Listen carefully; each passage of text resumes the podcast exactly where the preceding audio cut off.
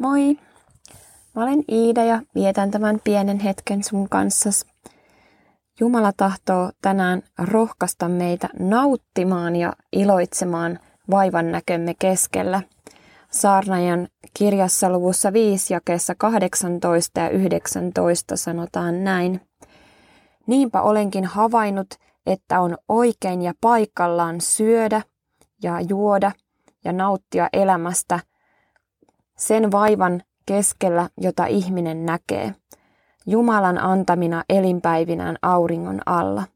Sellainen on hänen osansa. Jumalan lahja on sekin, että hän antaa omaisuutta ja sallii ihmisen käyttää sitä ja saada siitä osansa ja iloita kaiken vaivannäön keskellä. Tämä raamatun jakeet tuli itselle mieleen, kun meidän kaksivuotias tyttö kommentoi ja usein kommentoi, kun ollaan yhdessä ruokapöydässä ja syödään jotakin ja mä saatan sanoa, että nam, onpa hyvää, voi että kun ihanaa ruokaa, niin sitten hän saattaa samalla tavalla tehdä. Ja hän kysyikin, että, että äiti, miksi sä teet tolleen? Ja sitten mä vastasin, että, että mä on tosi kiitollinen siitä, että on näin hyvää ruokaa ja että me saadaan taivaan isää kiittää siitä, että, että on ihanaa ruokaa ja, ja siitä jäin jotenkin itse niin kuin miettimään sitä, että tuli tämmöinen ajatus, lausahdus mieleen, että elämästä nauttiminen ja iloitseminen on Jumalan ylistämistä.